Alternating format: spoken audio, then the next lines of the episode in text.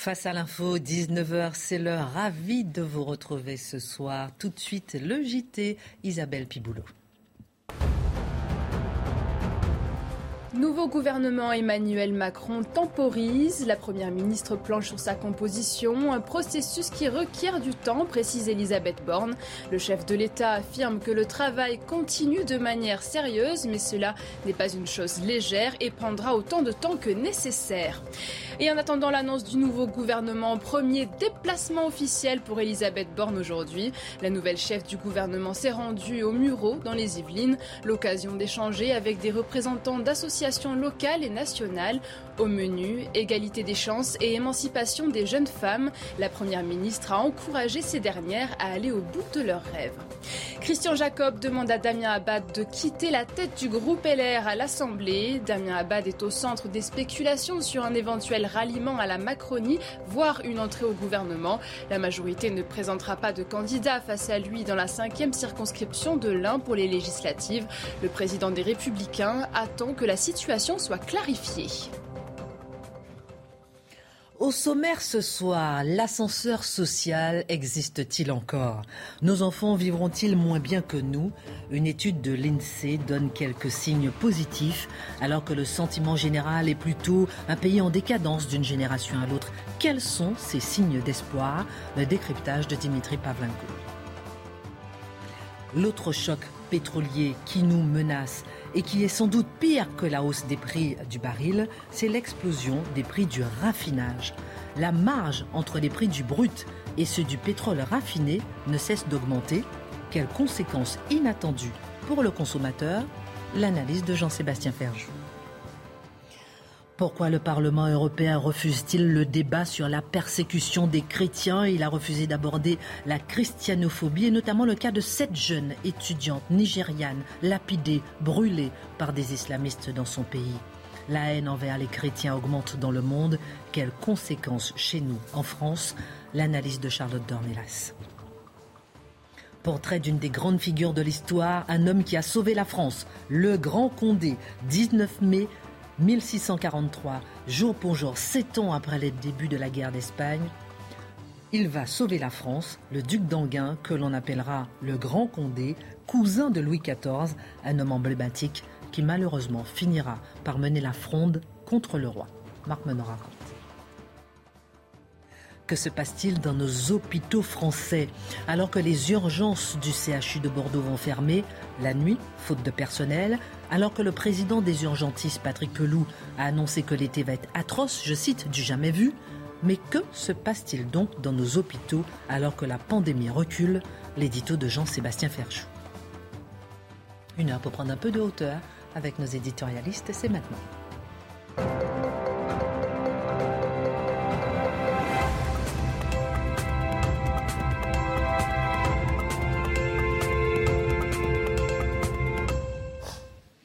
Ravi de vous retrouver, Charlotte en forme. Il fait chaud à Montréal.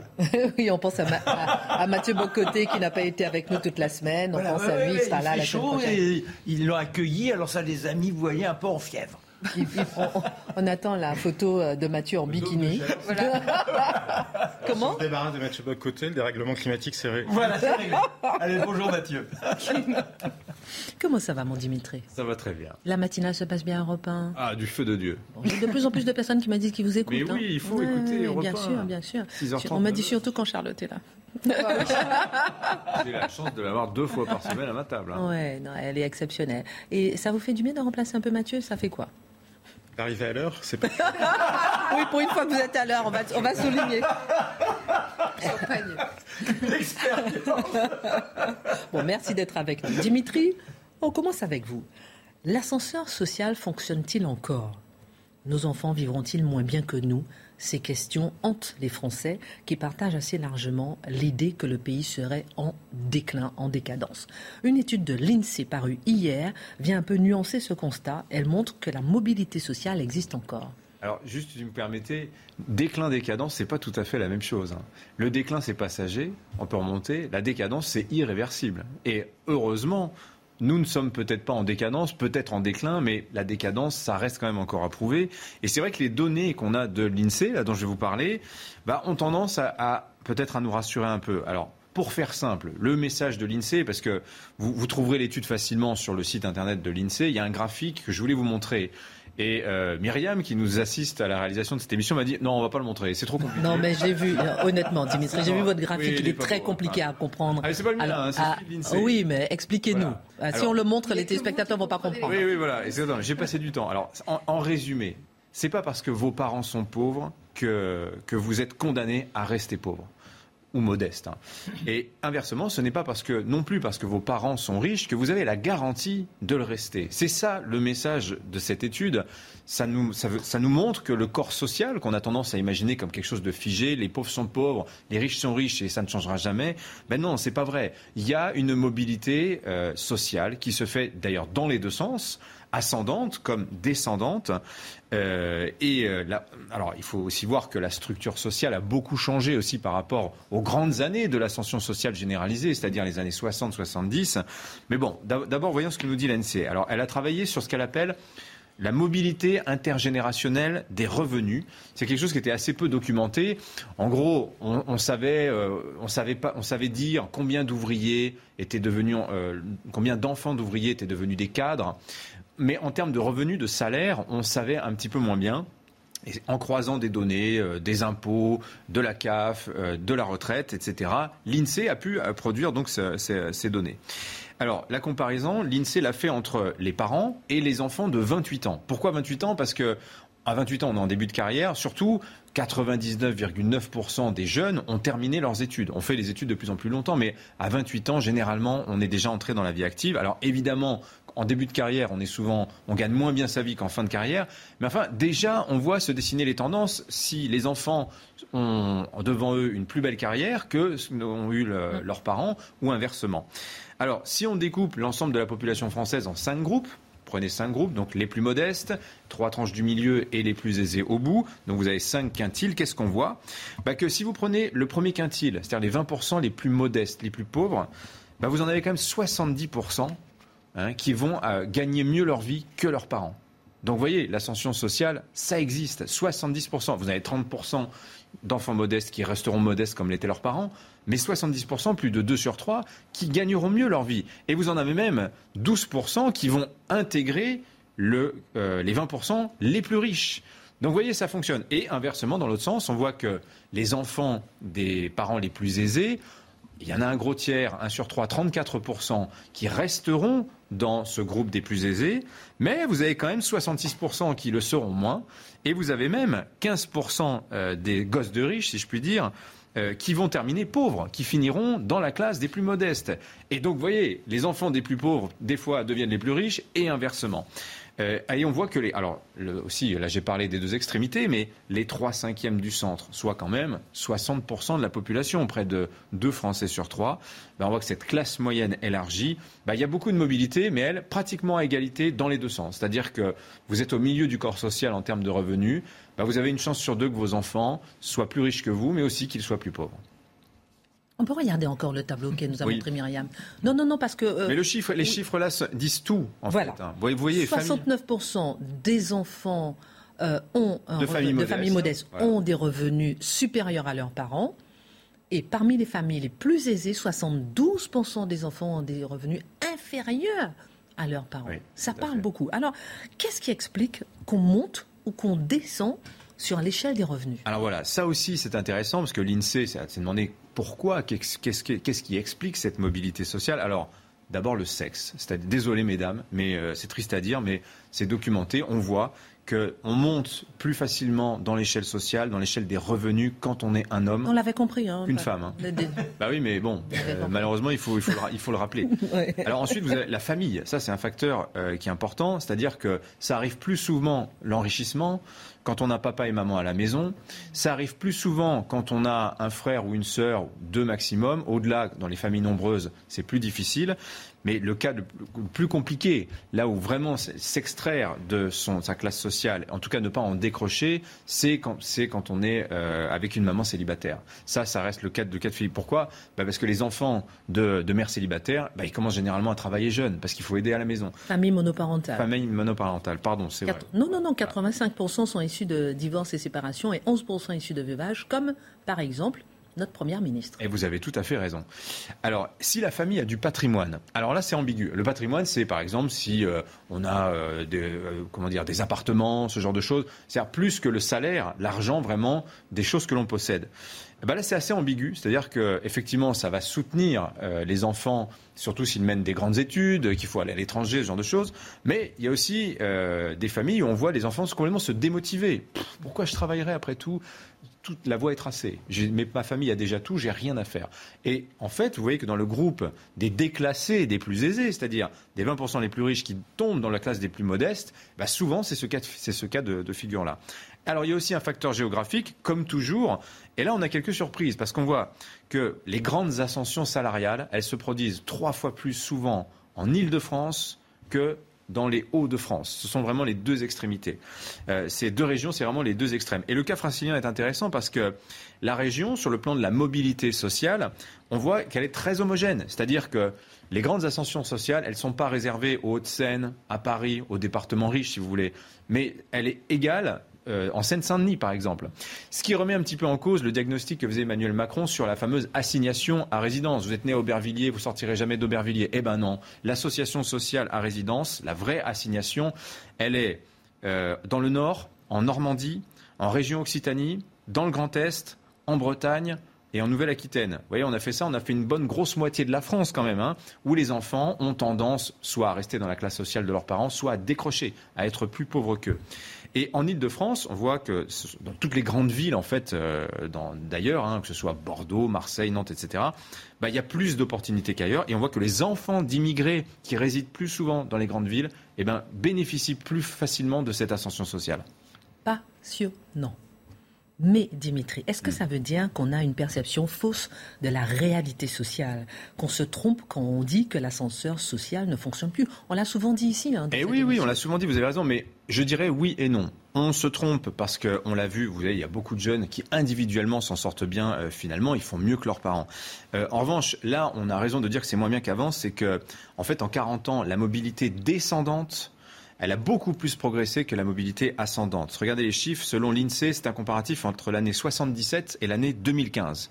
On voit que en 77, il y avait 23% des enfants qui arrivaient à se hisser dans la société par rapport à leurs parents. 28% en 2015. Mais la position sociale inférieure, c'est-à-dire la, la, mobilité descendante, on voit qu'elle a plus que doublé entre 77 et 2015. Si vous rassemblez ces deux chiffres, ça nous dit quoi? C'est qu'en 77, vous aviez en gros 30% des enfants qui allaient bouger de classe par rapport à leurs parents, que ce soit en ascension ou en, ou en descente. Aujourd'hui, c'est 43%. C'est près d'un enfant sur deux qui aura des revenus soit inférieurs, soit supérieurs à ses parents. Ça veut dire quoi? Ça veut dire que la stabilité sociale est bien moindre qu'elle ne l'était par le passé. On peut réussir en France, mais aussi on peut chuter. Et pas de bol, on a vu que la distribution des chances, bah, géographiquement, elle est assez peu équitable. Et on voit aussi que c'est la classe moyenne, c'est-à-dire les 60% du milieu de la société, euh, qui sont le plus sous pression, ceux qui ont le plus de chances euh, finalement d'avoir de décrocher ou de monter. Et cette classe sociale, Nicolas Sarkozy un jour avait dit, c'est tous les gens qui sont trop riches pour être pauvres, mais trop pauvres pour être riches. C'est-à-dire les gens qui ne qui vont pas forcément avoir le bénéfice des aides sociales, mais qui ne peuvent pas non plus faire euh, de l'optimisation fiscale. Alors je vous donne un exemple pour montrer la fragilisation de la classe moyenne. Les prestations sociales, entre 1975 et 2016, elles ont baissé globalement de un quart, mais les 10% les plus modestes captait 25% de la manne des prestations sociales en 75. Aujourd'hui, c'est 46%. C'est la moitié. Pour les 10% les plus pauvres. Ça veut dire que l'État-providence s'est concentré sur les plus modestes qui bénéficient de l'effet générateur d'ascension sociale, beaucoup plus qu'aujourd'hui les classes, que les classes moyennes, ce qui explique sans doute le sentiment de déclassement qui est au cœur de la société française à tous les sens du terme. Vraiment passionnant. Merci beaucoup Dimitri. La Minute Info et on continue. Prison à vie requise pour le soldat russe jugé à Kiev pour crime de guerre. Au deuxième jour du procès, le sergent Vadim Shishimarin, âgé de 21 ans, a demandé pardon à la veuve du civil ukrainien tué le 28 février. Deux autres militaires russes sont jugés par un tribunal ukrainien pour avoir lancé des roquettes sur des infrastructures civiles dans la région de Kharkiv. Adhésion de la Suède et de la Finlande à l'OTAN, l'Alliance atlantique veut rassurer la Turquie. C'est ce qu'a déclaré le patron de l'OTAN au cours d'un déplacement à Copenhague, désireux de trouver un accord pour aller de l'avant. Le président turc est réfractaire aux candidatures d'adhésion des deux pays nordiques. Son homologue finlandais a assuré être prêt à discuter avec lui de toutes ses inquiétudes.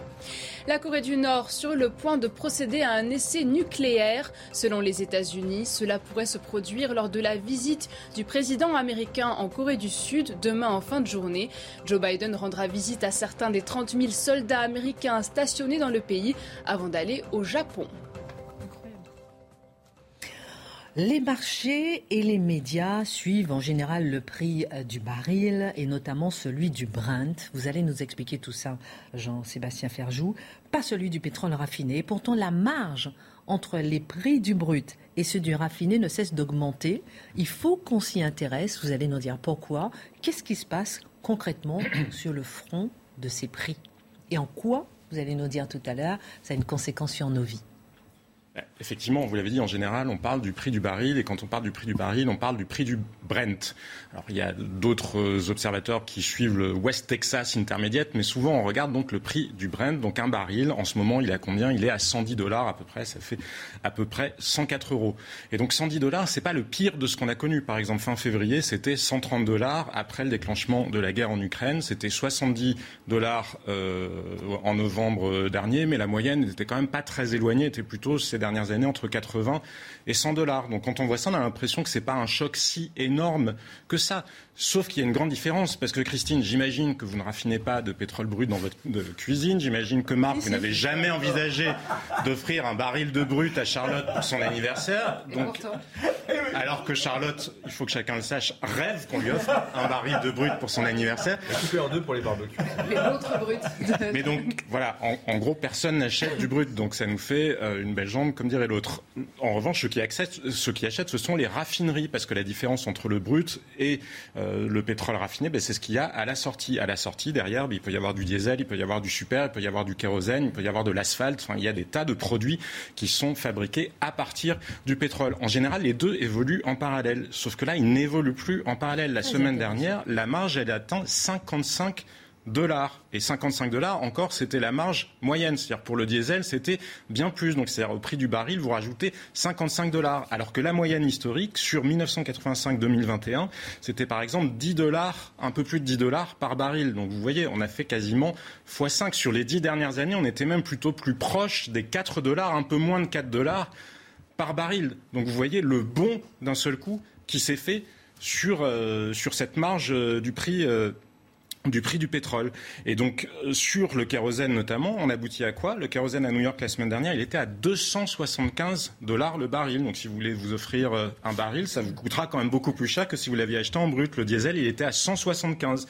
Le super, à 155. Et ça, c'était avant les taxes et avant les marges. Donc, vous imaginez euh, le, résultat que ça produit, que ça produit à l'arrivée. À quoi sont dus ces goulots d'étranglement? En gros, il y a quatre grandes, euh, grandes causes. D'abord, il y a la demande. Il y a la demande parce que euh, il y avait une demande de consommation différée pendant le Covid, et puis la sortie du Covid fait que dans le monde, beaucoup de gens ont voulu plus de produits ou que les voyages ont repris, etc. Donc la demande, ben, elle est très forte, alors qu'il y a des goulots d'étranglement euh, sur, sur la production, et que l'effet prix, finalement, contrairement à ce que parfois nous expliquent ceux qui misent sur la taxe carbone et autres, ben, il est assez lent. Si on regarde sur ces dernières années, le prix impacte assez peu la demande euh, de pétrole. Ensuite, il y a les réserves, parce que là, pour euh, fluidifier le marché, les États occidentaux ont des réserves stratégiques, donc ils ont injecté leurs réserves sur le marché. Sauf que les réserves, elles sont en brut en général, elles ne sont pas raffinées, donc il faut quand même les raffiner. Donc ça veut dire que vous avez un surplus euh, de produits à raffiner par rapport à ce qui se passe en temps normal. Après, il y a les sanctions, parce que la Russie est elle-même exportatrice de produits raffinés ou semi-raffinés, notamment sur le diesel, et ça explique assez largement en Europe pourquoi le diesel est devenu plus cher que les prix du super, alors qu'en général, le rapport avait toujours été inversé. Et puis là où c'est vraiment intéressant, c'est sur les capacités de, de raffinage. Oui, j'allais vous dire de raffinement, mais c'est parce que je vous voyais. de, raffinage. Je ressemble à un baril de pétrole, c'est pas grave. Non, non j'ai bien compris. J'ai bien compris. Je vous taquine, je vous taquine.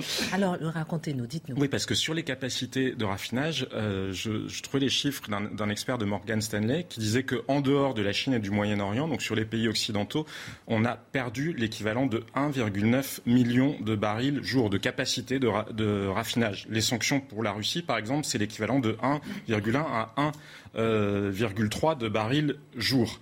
Et donc, à quoi c'est dû? Pourquoi est-ce qu'on a perdu autant de capacité de raffinage dans les pays occidentaux? Ben, D'abord, il y a les réglementations, des réglementations environnementales notamment, qui font qu'il y a des gens qui ont souhaité se retirer euh, du marché. Il y a aussi la rhétorique du pic pétrolier. On a beaucoup dit on atteint le pic pétrolier, puis forcément, quand vous renoncez à explorer pour trouver de nouvelles ressources, vous imaginez encore plus que vous rapprochez du pic. Sauf qu'encore une fois, on peut toujours dire qu'on s'approche du pic. La demande, elle, elle ne baisse pas dans l'intervalle. Puis en général, les pays qui, eux, investissent, ils continuent à trouver de nouvelles euh, réserves, euh, de nouvelles réserves en plus. Après, il y a toute la rhétorique aussi contre les produits pétroliers. Et ça, ça fait qu'il y a beaucoup d'entreprises qui ont souhaité se retirer de ce secteur-là et donc finalement qui ont ben, d'elles-mêmes euh, réduit euh, leur capacité, de leur capacité euh, de production. Et c'est là où c'est intéressant parce qu'on voit bien qu'il y a un décalage entre les discours, notamment sur la transition énergétique, et sur la réalité, parce que la réalité de la demande, elle, elle évolue beaucoup, beaucoup moins vite que tous les plans qui sont en général faits par les pouvoirs publics. Alors maintenant, ce qui est intéressant, c'est aussi de savoir qui risque d'en pâtir le plus, qui risque d'en profiter, qui est gagnant, qui est perdant dans l'histoire. Bah, il y a un côté un peu la palissade. Hein. Il y a une forme d'évidence. Ceux qui en pâtissent le plus sont les consommateurs et notamment les consommateurs les plus exposés. On sait que beaucoup de gens ont investi dans des voitures diesel parce que euh, bah, le, gouvernement, les pouvoirs publics avaient incité à acheter des véhicules diesel pendant longtemps puisque les véhicules, euh, enfin en tout cas le diesel faisait que c'était moins cher euh, au total. Donc bah, ceux qui consomment le plus, qui font le plus de kilomètres, mais surtout qui en profitent le plus, ceux qui ont été malins. Et qui a été malin? Eh ben les gens qui justement ne cèdent pas aux effets de mode, à la morale. Donc il y a des grands groupes pétroliers qui ont eux-mêmes, notamment les groupes européens, qui ont eux-mêmes réduit leur capacité de raffinage, mais il y a des petits malins, des indépendants, qui eux ont augmenté euh, leur capacité euh, de raffinage. Et ben pendant ce temps-là, eux, ils font des super marges parce que forcément, c'est un marché de l'offre et, de la demande. Ah ben, il y a des groupes qui ne sont pas très connus et qui ne sont pas les géants. Justement, ce sont ni Total ni euh, les grands noms auxquels vous pouvez penser. Ce sont, j'ai oublié là les noms, mais je vous les redonnerai. si vous voulez, vous achetez un baril raffiné compris la manne qu'il y avait à se faire et qui ont augmenté leur capacité de raffinage. Exactement. Et donc, à l'arrivée, le sujet, c'est, pensons-y quand nous allons entendre le, la nomination de la personne qui sera en charge de la planification écologique, la vraie vie ne ressemble pas toujours à l'idée que s'en font. Alors, moi, je ne vous dis pas qu'il ne faut pas se préoccuper euh, des industries fossiles, hein, comprenez-moi bien. effectivement, plus on arrivera à trouver de moyens de substituer aux énergies fossiles d'autres énergies, et mieux ça sera. Mais ça ne sert à rien non plus de se mettre dans des impasses, parce que mmh. l'interdiction des véhicules la moteur thermique d'ici 2030, on ne sait pas faire. Donc on est en train de se précipiter dans le même type d'impasse. Euh, l'objectif en soi, tout le monde peut le partager, mais on ne sait pas faire. Et quand on ne sait pas faire, qu'est-ce qui se passe? Ben, Les prix, à l'arrivée, ils augmentent. Et qui en est le plus victime? Ben, Ceux qui ont le moins de moyens. Vous voulez réagir, Marc? On en a déjà parlé ici. Ben oui, non, mais c'est cette folie de... On est dans l'idéologie on, décide que la voiture électrique sera l'élément indispensable, l'élément de notre avenir, alors qu'il est évident qu'il est impossible, quand vous faites la moindre projection, d'imaginer un départ en vacances avec que des voitures électriques. Ça, va péter de partout et imaginez en plein hiver, un hiver extrêmement rigoureux, où il y a la sollicitation pour le chauffage et les différents moyens, et comment vous allez avoir euh, les voitures euh, en disponibilité, euh, une énergie disponible pour elles. C'est complètement fou. Bah, moi, je dirais sur le pétrole, l'équation, c'est vrai qu'elle est absolument pas bonne pour, pour les consommateurs, parce que ça fait 15 ans qu'on n'arrête pas de dire aux pétroliers qu'il faut tourner la page, qu'il faut aller s'orienter vers d'autres choses. Total l'a fait, toutes les grandes compagnies l'ont fait. Et euh, elles ont désinvesti ce secteur-là, elles ne perçoivent plus, elles ne elles ont de la peine à recruter même des salariés. Hein, maintenant, mm. les grandes entreprises du pétrole ont de la peine à faire venir les salariés chez eux. Parce qu'en plus, c'est vrai, en plus, il y a le facteur moral. C'est-à-dire que les jeunes aujourd'hui, le pétrole, c'est pas bien, il faut pas y aller. Et aujourd'hui, on se rend compte que ben, c'est peut-être planté.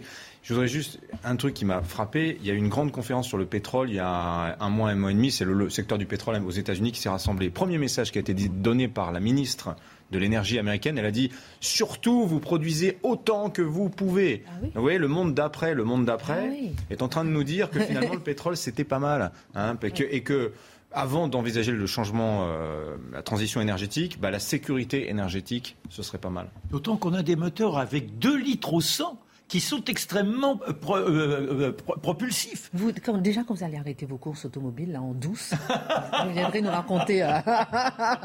on vous voit venir, mon cher Marc. on va marquer une pause. Vous avez parlé du pétrole qui a du mal à recruter. On parlera du, du milieu hospitalier qui n'a plus de personnel dans la dernière partie avec vous, ma chère Charlotte. On va parler de cette jeune femme, Déborah Samuel, qui a été lapidée, brûlée. Euh, euh, au Nigeria euh, parce qu'elle était chrétienne. On va en parler et on va parler des conséquences pour nous en France et pourquoi le Parlement européen a refusé de parler de christianophobie alors qu'on sait qu'il parle d'autre chose. On marque une pause à tout à l'heure. Pourquoi le Parlement européen refuse-t-il le débat sur la persécution des chrétiens? Il a refusé d'aborder la christianophobie et notamment le cas de cette jeune étudiante nigériane. On en parlera avec Charlotte Dornelas, lapidée, brûlée par des islamistes dans son pays. En Afrique, ces persécutions sont-elles une réalité, Charlotte, que nous avons peine à voir? Je, dis ça parce qu'en plus, euh, on n'en parle pas, on n'a pas, on, évite d'en parler. Mm. Juste avant la minute info. Damien Abad a tranché. Il quitte sa fonction de président du groupe Les Républicains à l'Assemblée dans un souci de clarté, de cohérence et de responsabilité. Pressenti pour rejoindre la majorité, Damien Abad est au centre de spéculation, mais précise que son choix n'est dicté par aucune logique électorale. Affaire Omar Haddad, nouvelle audience prévue le 15 septembre. Aujourd'hui, la défense de l'homme de 59 ans a présenté de nouveaux éléments en faveur de sa demande de révision. Une enquête de gendarmerie inachevée menée entre 2002 et 2004. L'ancien jardinier qui a toujours clamé son innocence est accusé depuis 1991 du meurtre de Ghislaine Marshall, riche veuve d'un équipementier automobile. C'est une première depuis l'invasion de l'Ukraine. Les chefs d'état-major américains et russes se sont parlé au téléphone, a annoncé le Pentagone.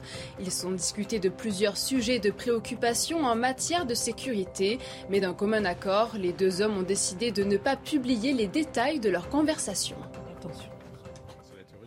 Alors on va s'arrêter sur ce cas. Effectivement, on en a peu parlé. Euh, ou pas du tout parlé, même dans les médias, je crois, Charlotte, de cette jeune Nigériane. On l'a vu sur les réseaux sociaux, terribles images chrétiennes, lapidées, brûlées, parce que chrétiennes, par des islamistes. Et on a envie de savoir, effectivement, euh, est-ce que c'est une réalité qu'on a peine à voir? Et on a envie de savoir, effectivement, quelles sont les conséquences de ce manque de prise en compte de la christianophobie euh, chez nous, en France et en Europe. Alors, déjà, la persécution des chrétiens dans le monde euh, n'empêche pas de dormir beaucoup de monde en Occident, pour le dire gentiment. Mais alors, particulièrement en Afrique, alors que c'est le continent euh, le plus touché par les persécutions euh, mortelles, c'est-à-dire vraiment les, les, les, personnes qui meurent, en l'occurrence. Et le Nigeria tout particulièrement. Vous vous souvenez, il y a quelques mois, on avait parlé de ce rapport qui sort tous les ans sur la persécution dans le monde. Et il y avait l'année dernière 6000 chrétiens dans le monde qui avaient été tués à raison de leur foi. Et sur ces 6 000 chrétiens, 8 sur 10 avaient été tués au Nigeria. Donc le Nigeria est vraiment un pays dans lequel la persécution est particulièrement forte.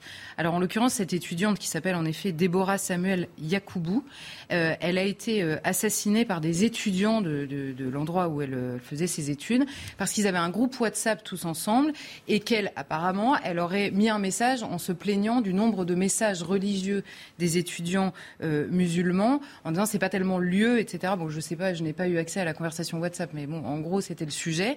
Et elle a été considérée, ça a été considéré, son message, comme un blasphème envers la religion.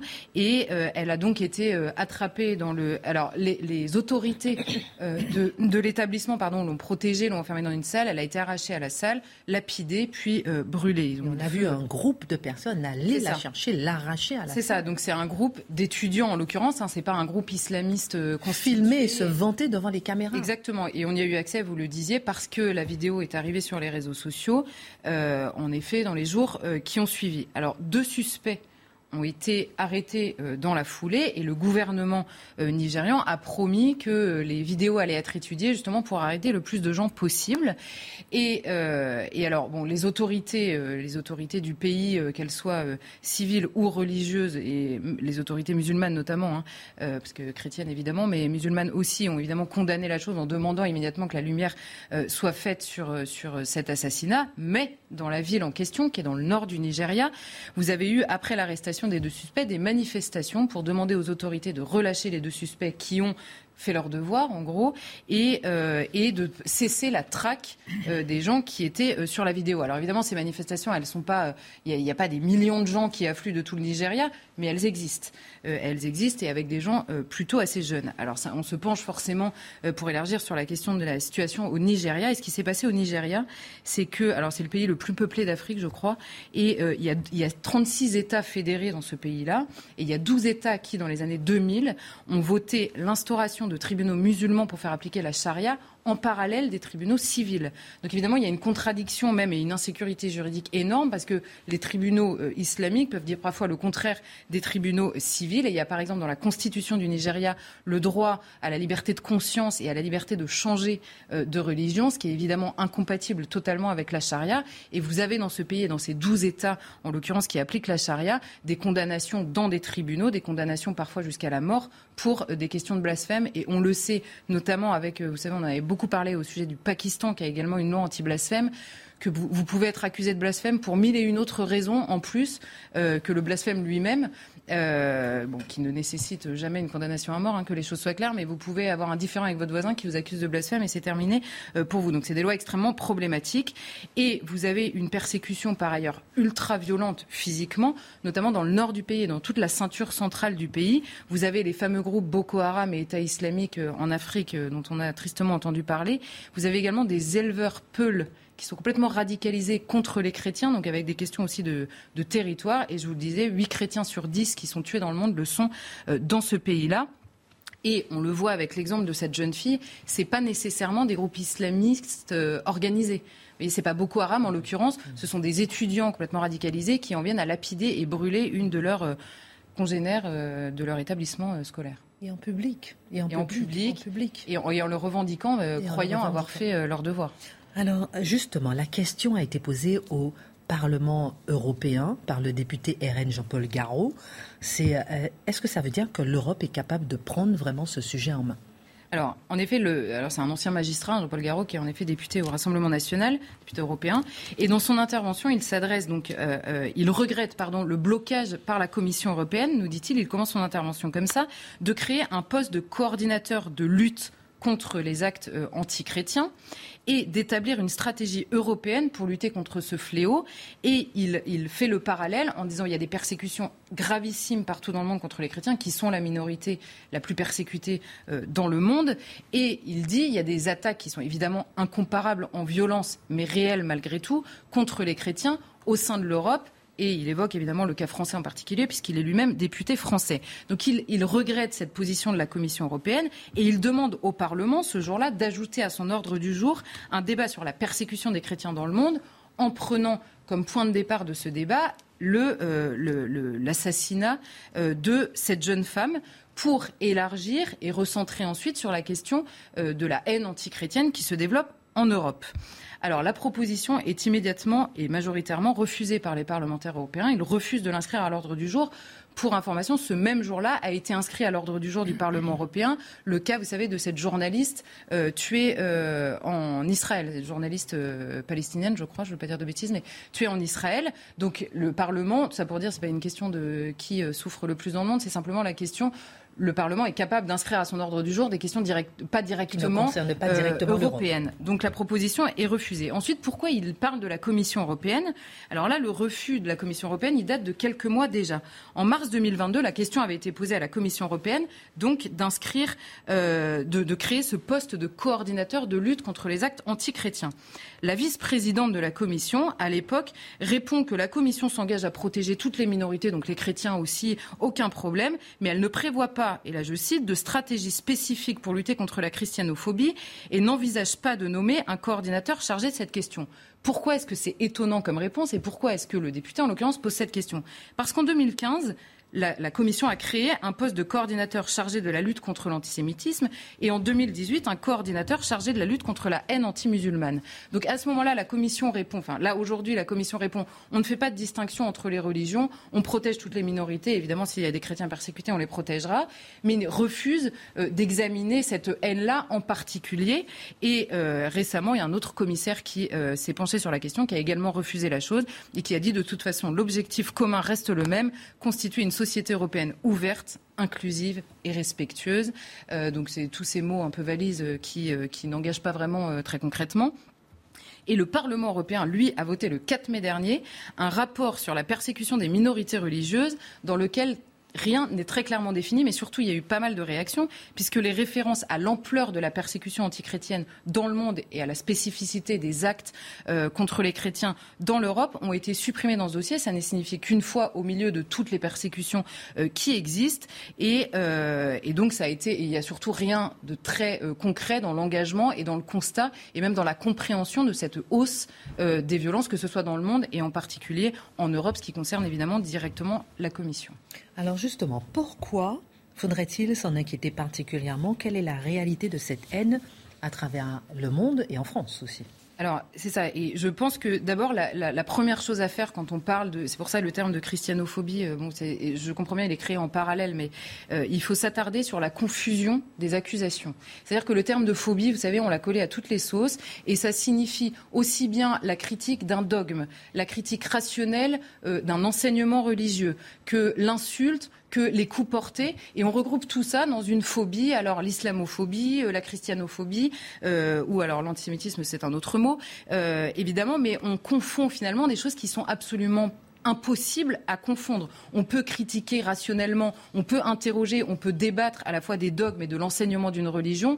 Ça ne, ça, enfin, dans un pays libre ou euh, dans un pays qui se revendique libre, on peut évidemment le faire. En revanche, aller taper sur quelqu'un à raison de ce qu'il est ou de ce qu'il croit, c'est évidemment euh, interdit et, parfaitement amoral. Donc déjà, je pense que la confusion des termes euh, empêche euh, de, lutter euh, réellement contre le fléau euh, de la violence. Et sur la violence pure, donc là je m'attarde vraiment sur la question de la violence, les chiffres sont vraiment inquiétants. Alors je vous parlais des chiffres dans le monde entier, où c'est très clairement les chrétiens qui sont les plus persécutés dans le monde encore une fois, il ne s'agit pas de faire une échelle, euh, c'est-à-dire que qu'il y ait un seul, euh, une seule personne d'une autre minorité tuée parce qu'elle est l'échelle de la souffrance, mais les Mais c'est quand même un sujet. Enfin, l'ampleur de la persécution est énorme. Et, et en effet, c'est un sujet dont on parle peu. Ensuite, en Europe, alors il y a les chiffres de l'OSCE. Alors évidemment, les méthodologies sont compliquées à comparer, mais ce qui est sûr, c'est que l'OSCE notait une euh, augmentation de 96% en Europe des actes contre les chrétiens euh, l'année dernière. Donc il y a quand même une augmentation de cette haine-là euh, contre les chrétiens. En France, vous savez, le ministère de l'Intérieur sort des chiffres tous les ans et c'est les, les, mêmes proportions d'augmentation. Et on le note chaque année, les chrétiens, les lieux de culte chrétiens et les chrétiens sont les plus visés. Vous vous souvenez, on avait parlé de ces, de ces processions qui avaient été attaquées. On se souvient évidemment du Père Amel, on se souvient de Nice aussi. Alors il y, il y a évidemment des auteurs qui sont différents. Là, c'est des islamistes en l'occurrence. Il y a parfois des antifas. C'est des auteurs différents et ça mérite une chose. Mais ce qui est sûr, c'est que c'est un sujet qui se pose et qui peut se poser aussi spécifiquement. Et là, la Commission euh, européenne, vous savez, les instances de l'Union européenne, pourquoi est-ce que je m'attarde dessus? Parce que vous vous souvenez, on a beaucoup parlé, hein, les instances de l'Union européenne vous expliquent que pour avoir une société plus inclusive, le mot Noël est extrêmement euh, agressif pour toutes les populations qui ne fêtent pas Noël et qui vivent désormais en Europe. Et par contre, elle ne veut pas se pencher spécifiquement sur cette haine antichrétienne on comprend que là, il y a clairement un biais idéologique euh, gravissime pour un continent où, certes, les actes sont plus nombreux. On nous dit toujours, évidemment, les actes sont plus nombreux, il y a plus d'églises et plus de chrétiens. Bah oui, mais c'est peut-être ça qui devrait pousser l'Europe à se souvenir parfois qu'elle n'est pas juste un marché, qu'elle est aussi une civilisation qui, en l'occurrence, repose euh, sur le christianisme et qu'à ce titre-là, ça devrait la préoccuper peut-être plus que les autres. Merci beaucoup pour cette analyse, Charlotte, et euh, très précieuse, en tout cas, ces informations portrait d'une des grandes figures de l'histoire, un homme qui a sauvé la France, le Grand Condé. On va partir du 19 mai 1643, jour pour jour, sept ans après le début de la guerre contre l'Espagne, et il va sauver la France. Oui, alors, La guerre contre l'Espagne, elle n'est pas comme ça par hasard. C'est le cardinal de Richelieu qui l'a décidé contre l'avis de l'entourage du roi Louis XIII. Mais pourquoi? Parce qu'il estime que d'un côté, les Habsbourg et puis euh, l'Espagne, qu'on se retrouve dans un étau, que les autres vont se coaliser et que la France est menacée. Alors, hop, on sort les armes, il faut lutter. Richelieu, il meurt quelques mois auparavant, le roi Louis XIII. Il est de plus en plus mal au mois de février, alors qu'il n'arrive plus pratiquement à se lever. Il fait venir le petit Louis, le petit bambin, il a 4 ans. Il lui dit Comment vous appelez-vous? Il est presque déjà dans un râle. Comment vous appelez-vous? Et le petit Louis XIV, c'est la célèbre réplique Louis XIV, mon papa. Et il dit Pas encore, pas encore.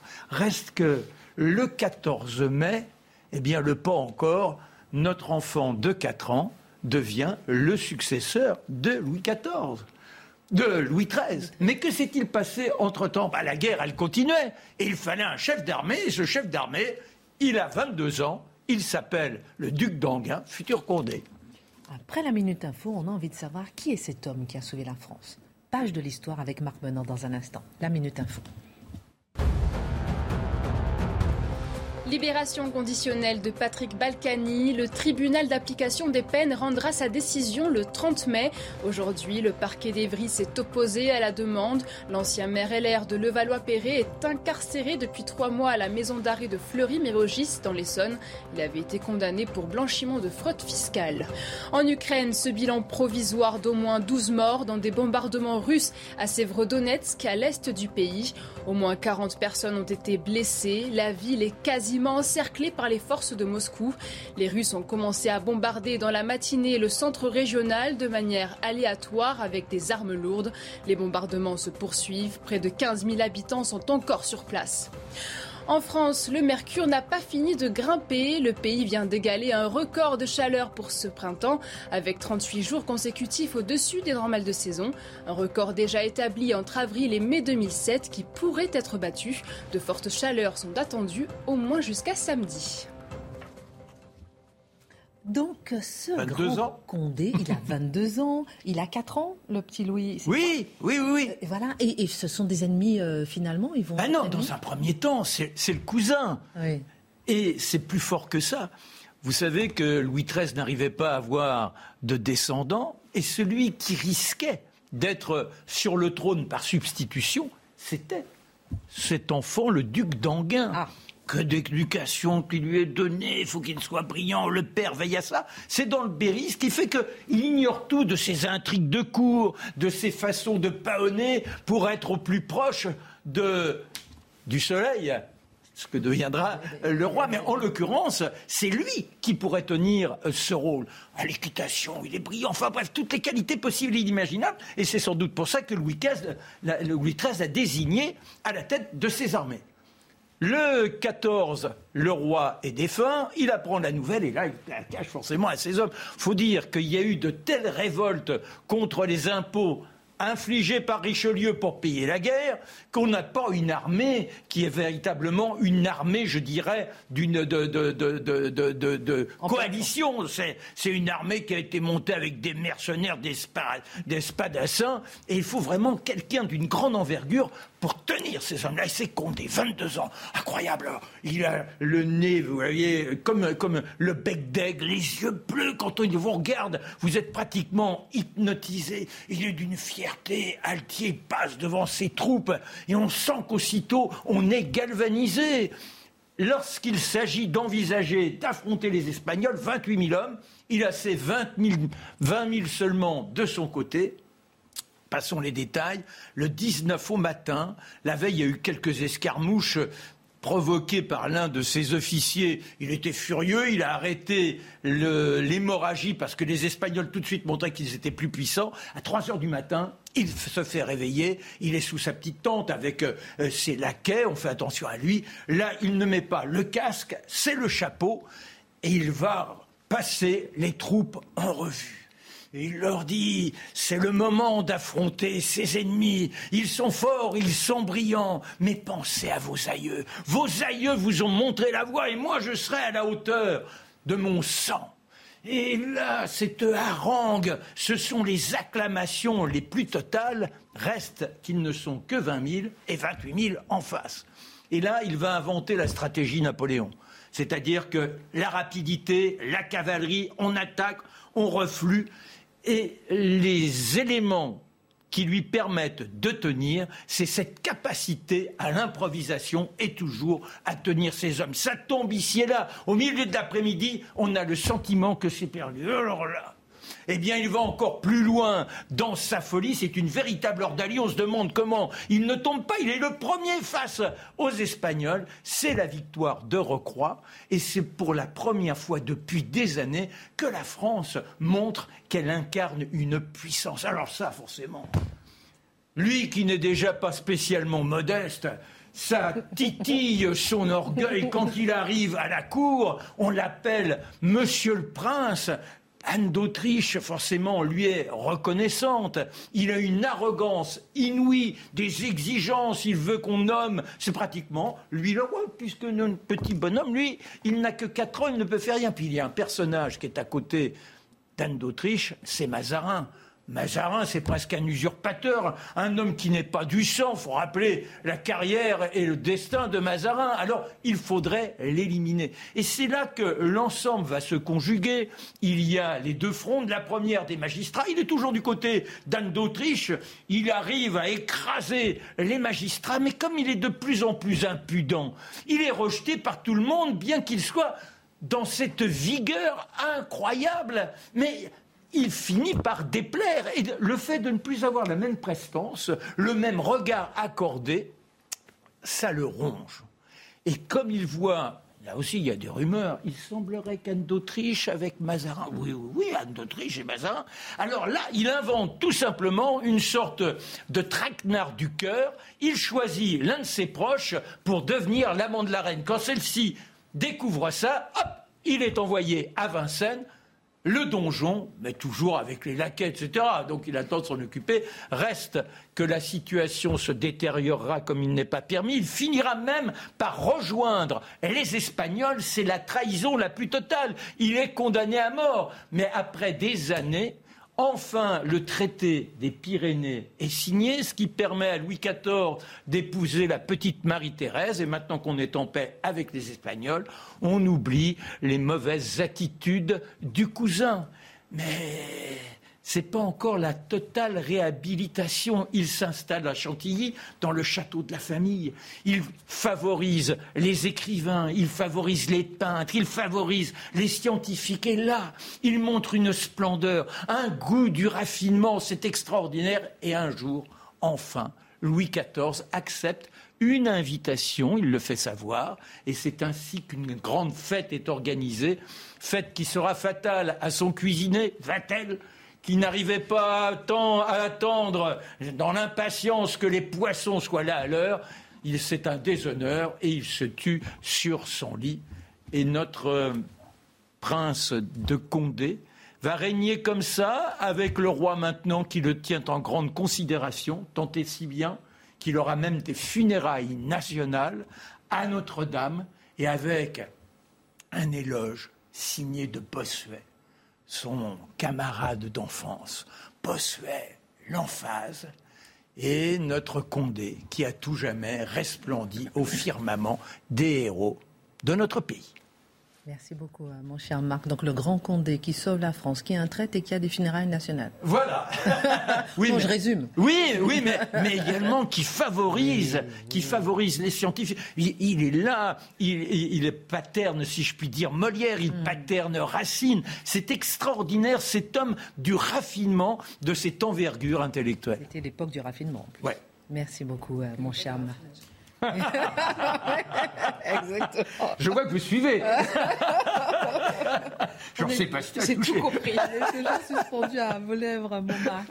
On va parler de la situation de l'hôpital. Parce que là, il y a quand même quelque chose à dire. Si vous allez à Bordeaux cet été, euh, euh, par exemple, ou bien même là, euh, pas la peine d'aller la nuit. Hein, si vous avez une urgence, vous le savez. Bon, Marc. Bon. On a appris cette semaine, Jean-Sébastien, que les urgences adultes du CHU de Bordeaux allaient devoir fermer la nuit, faute de personnel et qu'à d'autres horaires, les patients seraient accueillis par des bénévoles. Le président de l'association des médecins urgentistes hospitaliers, Patrick Pelou, a pour sa part dénoncé une situation catastrophique dans les hôpitaux. Et il affirme même que l'été, je cite, va être atroce du jamais vu. Mais que se passe-t-il donc dans les hôpitaux alors qu'on le voit, la pandémie recule? Et faut-il avoir peur? Alors sur Bordeaux, parce que vous parliez de l'hôpital de Bordeaux, effectivement, qu'est-ce qu'on a appris cette semaine? C'est l'ARS, l'Agence régionale de santé, qui l'a annoncé. Donc les urgences de Bordeaux seront dorénavant fermées la nuit. Alors il y a deux périodes différentes. Il y a la période 17h, ça commence tôt, hein, euh, 17h, 22h, où là, il y aura d'abord un filtrage et une régulation. Et la période ensuite, 22h, 6h du matin, alors là, ça sera vraiment, vraiment fermé. Et donc, si vous arrivez, bah, vous serez mis en contact avec une personne du SAMU, mais donc mieux vaut euh, appeler. Et comme je vous le disiez, il y a même des bénévoles qui vont être délégués pour accueillir, euh, accueillir les patients. Donc, euh, c'est vrai que tout ça, et notamment des gens de la protection euh, civile, tout ça est assez perturbant parce qu'on peut difficilement argumenter, enfin, ou arguer du fait que Bordeaux, sur une ville déshéritée, que Bordeaux serait dans la diagonale du vide, qui serait difficile d'attirer des soignants pour s'installer à Bordeaux. Donc c'est effectivement révélateur d'un problème beaucoup plus large. Et le problème, il est beaucoup plus large, parce que vous citiez Patrick Pelou qui parlait de cet été, mais ça dépasse ça. Il y a apparemment une cinquantaine de services qui sont en situation de fermeture totale ou partielle euh, en France à l'heure actuelle. Une cinquantaine de services d'urgence. Je ne sais pas si on mesure bien ce que euh, ça représente pour les personnes euh, bah, qui vivent sur les territoires, les concernés, notamment l'hôpital d'Orléans qui avait fermé, son service parce que quasiment tout le personnel était en arrêt maladie ou en burn-out. Burn quasiment tout. Vous m'entendez bien Donc on parle de la santé justement du personnel soignant lui-même. Quand on s'intéresse à la santé mentale, alors le Covid est passé par là effectivement et a un poids euh, très lourd, mais il y a à peu près une personne sur deux qui serait concernée par des symptômes un peu dépressifs. Quand on et il y a 80%, c'est le collectif Nos Services Publics qui a travaillé dessus, 80% des médecins et des soignants qui disent qu'ils sont confrontés à l'absurdité, qu'ils ne voient plus le sens de ce qu'ils font. Donc euh, ils continuent à croire à l'intérêt général euh, et malgré tout, donc ils continuent à s'engager, mais 80% qu'ils disent ce qu'on me demande de faire relève de l'absurdité. Et le problème est encore plus large, parce que ce ne sont pas que les services d'urgence. J'entendais ce matin euh, le, professeur Rémi Salomon, qui lui représente les médecins de CHU, de centre hospitalier universitaire, et qui disait il y a 10, 15, 20%, pas très précis, mais 10, 15, 20% des lits qui sont fermés en France à l'heure actuelle, faute de personnel. Vous vous rendez compte? Et plus encore, d'ailleurs, en Ile-de-France. Alors, avec là, l'été qui s'annonce, les vacances qui n'ont pas été prises pendant la période de Covid, effectivement, on va vers un été très très difficile. C'est déjà le cas structurellement chaque année. Hein. Il y a des tas d'opérations qui sont suspendues, mais là, ça va être très difficile manifestement cet été. Alors, plusieurs syndicats hospitaliers dénoncent une gestion euh, libérale de l'hôpital et le manque de moyens. Est-ce que ce diagnostic vous paraît justifié? Ça, effectivement, vous dites toujours, c'est la logique libérale qui l'emporte et qui a tué le système de santé français. Alors, effectivement, on peut dire salaud de libéraux. Moi qui suis un salaud de libéral, j'ai quand même posé euh, la question. Il me semble quand même qu'a priori, dans un système libéral, il y a un principe de responsabilité, un principe de sanction. Je vous le disais tout à l'heure, l'hôpital de Bordeaux, c'est l'ARS qui a annoncé la fermeture des urgences. Ce n'est pas le directeur de l'hôpital. Croyez-vous que le directeur de l'hôpital, quelqu'un va lui demander des comptes? Avez-vous entendu parler déjà d'un directeur d'hôpital à qui on serait allé demander des comptes? 50 services fermés à l'heure actuelle. On leur demande euh, si euh, leurs services sont bien organisés. Parce qu'il faut quand même savoir que le privé, ça existe aussi en France. Bizarrement, il y a beaucoup moins de problèmes pour attirer le personnel. Et curieusement, il y a aussi des urgences dans le privé. Elles ne sont pas fermées.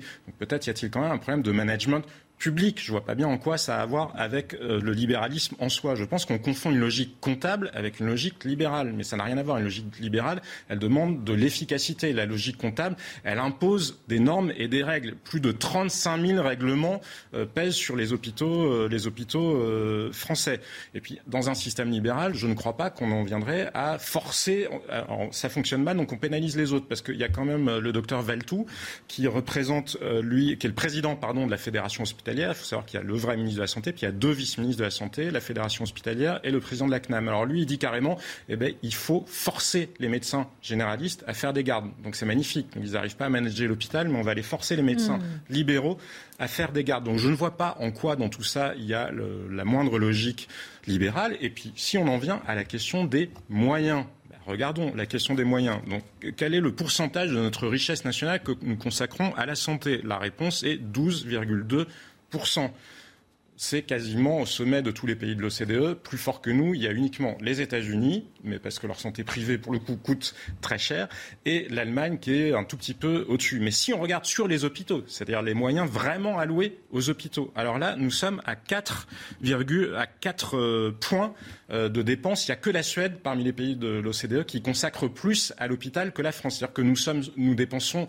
beaucoup plus que la quasi-totalité des pays de l'OCDE pour les hôpitaux. Après, il y a le nombre de lits. On a beaucoup dit, bah, il manque de lits, etc., et notamment de lits de réanimation. Oui, mais parce que nous ne faisons pas tout comme tout le monde. Hein. donc, les autres pays ont une catégorie de lits de, réanimation. Pardon. Nous, nous avons les lits de soins critiques. Il y a cinq catégories différentes. Quand vous faites l'addition des cinq catégories différentes, vous voyez que la France est dans une honnête moyenne et même à plutôt un peu meilleur que la moyenne des pays de l'OCDE. En quoi serions-nous aussi dans un pays libéral quand la France est le pays de tous les pays de la zone euro, celui où le reste à charge reste le plus faible, c'est-à-dire ce qui reste à payer effectivement par euh, les assureurs maladie? Venons-en au nombre de fonctionnaires aussi. Le nombre de fonctionnaires, quand on regarde par rapport à 1997, si on le prend en base 100, par rapport au nombre de fonctionnaires qu'il y avait à l'époque, de fonctionnaires hospitaliers, nous sommes arrivés maintenant à 135, c'est-à-dire plus 35 dans le même temps, la totalité de l'emploi public et privé a fait plus 15%.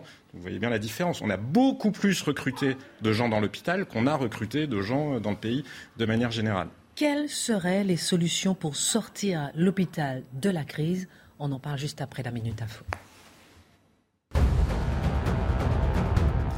Nouveau gouvernement, Emmanuel Macron temporise. La première ministre planche sur sa composition, un processus qui requiert du temps, précise Elisabeth Borne. Le chef de l'État, lui, affirme que le travail continue de manière sérieuse, mais cela n'est pas une chose légère et prendra autant de temps que nécessaire.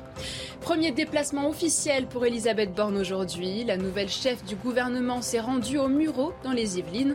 L'occasion d'échanger avec des représentants d'associations locales et nationales. Au menu, égalité des chances et émancipation des jeunes femmes.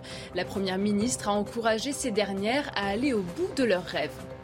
L'association de défense des consommateurs Foodwatch porte plainte contre Kinder et Buitoni. Cela fait suite au scandale des contaminations à des bactéries présentes dans les chocolats et les pizzas des deux marques. Foodwatch pointe leur irresponsabilité et entend casser le climat d'impunité face à ces multinationales. Nous sommes sur le diagnostic tragique de l'hôpital français. Quelles sont les solutions, quelles seraient les solutions pour sortir de la crise? Oui, parce qu'on en a besoin de solutions. Quand on vient de traverser une pandémie, il faut bien voir qu'il n'y a eu aucune réorganisation systémique de l'hôpital français. Aucune. La seule innovation qu'on avait envisagée, c'est-à-dire les brigades sanitaires, c'est-à-dire les équipes mobiles, euh, elles n'ont même pas été développées. Donc autant vous dire qu'il y a une nouvelle pandémie. De toute façon, vu qu'il y a beaucoup moins de soignants, euh, nous, ne serons pas dans une situation extrêmement favorable. Et le bilan de la réforme Juppé, des réformes Juppé de 1995, qui ont créé les ARS et qui ont créé cette logique administrative folle, est absolument accablant. C'est ça qui a amené l'hôpital français là où il en est. Donc sur les solutions, bah, j'ai appelé le docteur Pelouse qui travaille beaucoup avec euh, nous sur Atlantico. Je vous invite d'ailleurs, il écrit des choses extrêmement intéressantes sur, parce que c'est toujours facile hein, de critiquer, encore mm. faut-il être capable de proposer des choses. Je pense qu'il faudra mener une réflexion sur le temps de travail, parce que dans les hôpitaux, par exemple, les ambulanciers, ils travaillent 32 heures. C'est un service d'ailleurs qui n'a pas vocation à être public. Ça pourrait tout à fait euh, relever du privé. Dans les hôpitaux, il y a beaucoup de gens aussi euh, qui sont sur des emplois qui ne relèvent pas du médical. Donc on pourrait se poser cette question de la réorganisation. La différence, la masse salariale des hôpitaux, c'est 68 euh, enfin 68% du chiffre d'affaires des hôpitaux, c'est de la masse salariale. Dans le privé, c'est 48%.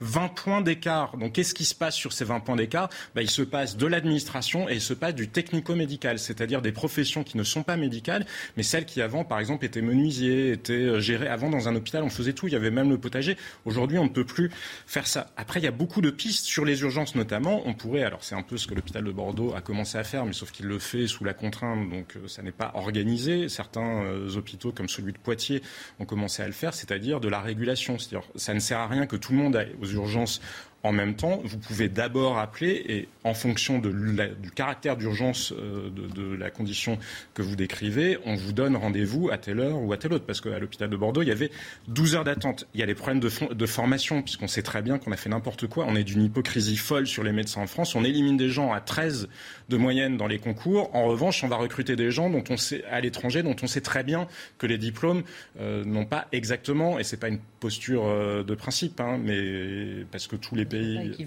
mais ne sont pas systématiquement équivalents. Donc on est dans une espèce de système de dingue et il ne s'est rien passé véritablement, le Ségur de la santé, parce qu'il y a aussi les hôpitaux qui sont endettés. Parce qu'il n'y a pas de responsabilité financière, évidemment, des directeurs d'hôpitaux. Et qu'est-ce qu'a fait le gouvernement? Il a juste promis 13 milliards de remise sur la dette des 30 milliards. Mais ça, pourquoi pas? On peut le faire. Sauf qu'en échange, il faudrait peut-être demander une réorganisation, effectivement, du travail. Alors, je vous pose une question de béotien, puisque beaucoup de personnes se disent voilà, moi je regarde les médias, je regarde les infos, je vois qu'on donne beaucoup d'argent à l'Ukraine et je ne vois pas pourquoi est-ce qu'on ne donne pas de l'argent à nos hôpitaux. On en a besoin. Est-ce que c'est absurde de se poser une question euh, telle que celle-là? Bah, je comprends qu'un certain nombre de gens euh, se la posent. Je pense qu'elle est un peu à côté du sujet. Le sujet n'est pas que nous manquons d'argent, c'est ce que je vous disais. Nous consacrons plus d'argent que la quasi-totalité de nos voisins à l'hôpital public. Le sujet, c'est que faisons-nous de notre argent Le sujet, c'est vraiment l'allocation des moyens et c'est là-dessus qu'il faut travailler. Juste un dernier exemple. Hein. Dans un hôpital euh, public, c'est un soignant pour deux administratifs. Dans le privé, c'est un pour un Est-ce qu'il y a vraiment beaucoup plus de gens qui sont mal soignés dans le privé? Donc le libéralisme est la solution en fait. Non, mais le libéralisme, ça peut être l'économie sociale de marché. En Allemagne, par exemple, les caisses de santé ont été mises en concurrence. C'est pas le privé, ce ne sont pas des assureurs privés. Ça reste des statuts mutualistes. Simplement, la concurrence, ça force à la responsabilité. Et il y a des hôpitaux qui sont bien gérés. Tous les hôpitaux ne sont pas endettés. Parmi les hôpitaux français, la dette, elle est concentrée sur certains hôpitaux. Mais comme il n'y a pas de responsabilité, ni Le libéralisme, néanmoins, a supprimé nombre d'hôpitaux dans des petites villes moyennes. Vous parlez du gouvernement français, Mais non, ça n'est pas le libéralisme. C'est la technocratie la technocratie, c'est pas la même chose. Merci beaucoup pour cette analyse. Merci à tous. On a compris en tout cas des applaudissements du personnel soignant au déclassement. Ça, on l'a compris. Excellente suite de programme. Tout de suite, Pascal Pro.